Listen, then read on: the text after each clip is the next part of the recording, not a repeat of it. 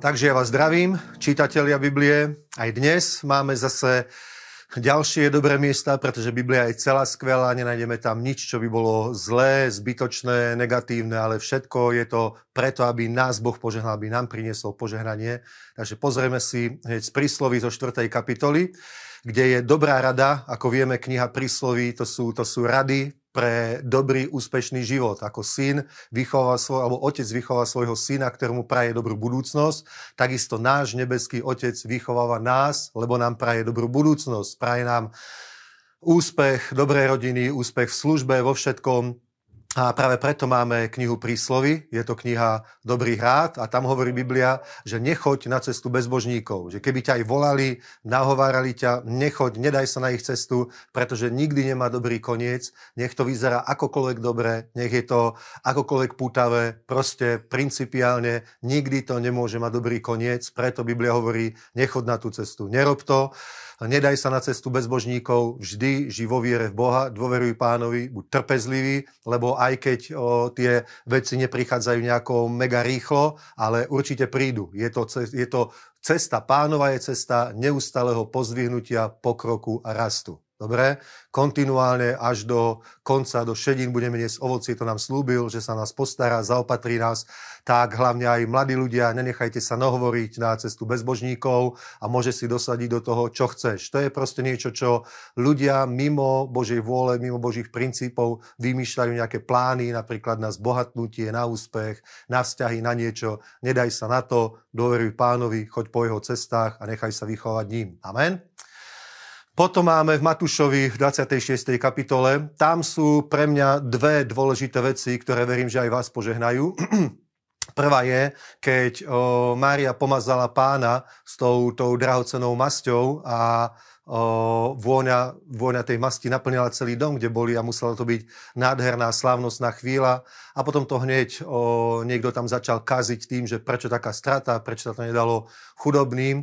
A Ježiš povedal, chudobných máte vždy medzi sebou, mňa nemáte vždy. Dobre, to znamená, Ježiša si treba vážiť Treba proste to vyjadrovať aj svojimi obeťami, svojimi darmi.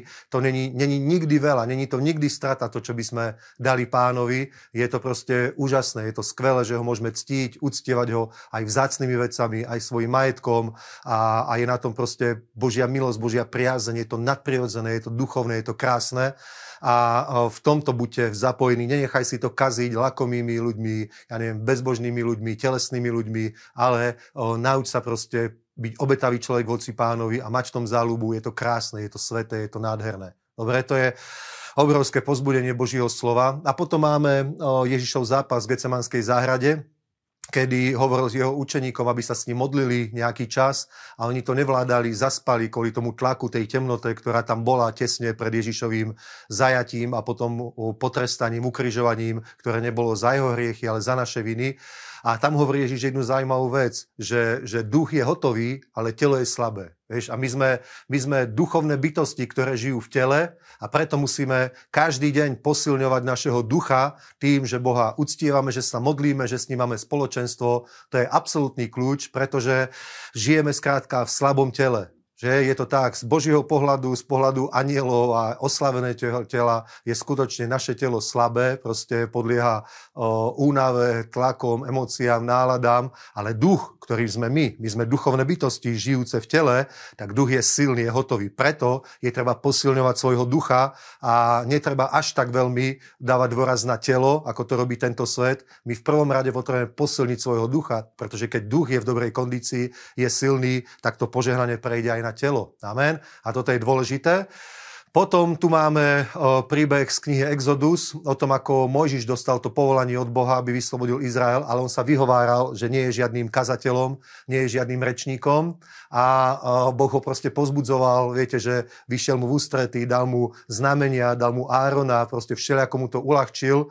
A nakoniec sa dostal pred faraóna a jeho služba začala tak, že neprišlo hneď k oslobodeniu, ale na Izrael sa ešte zväčšil tlak a z toho boli ľudia nahnevaní, sklamaní, hnevali sa a nakoniec došlo k veľkému vyslobodeniu. A takto musíme aj my premýšľať, keď voláme na pána, alebo keď už prichádza Božia pomoc, niekedy tlak, ktorý zažívame sa ešte zväčší, ale netreba vtedy stratiť vieru, reptať, vzdať sa, ale naopak proste stoj pevne so svojím vyznaním, vytrvaj a ved, že tvoje vyslobodenie je blízko. Pán nemeška so svojou pomocou, už poslal záchrancu, už poslal Mojžiša, už poslal Ježiša, ten už prišiel do tvojho života, aby ťa vyslobodil, ale keď začne tú prácu tvojho vyslobodenia, niekedy sa tlak okolo z ľudí, zo sveta, z tvojho okolia ešte môže zväčšiť a neboj sa, vytrvaj, pretože pánova pomoc je blízko, vyslobodne príde a zažiješ jeho slávu. Amen. Takže vidíte, aké skvelé veci sa dozvieme, keď študujeme Božie slovo, takže praktizujme to, zoberme si to k srdcu a pokračujme v čítaní Božieho slova, v čítaní Biblie a pozbudzujem vás takisto, aby ste o tomto projekte povedali známym, priateľom, rozširujte to, pretože čím viac ľudí bude čítať Bibliu, tým väčšie požehnanie bude aj v našom národe, tým väčšie požehnanie bude v tvojom živote, v tvojej rodine, v tvojom okolí. Keď na Božích princípoch stávame svoj život, nikdy neprehráme a to vám prajem v mocnom mene Pána Ježíša Krista. Amen.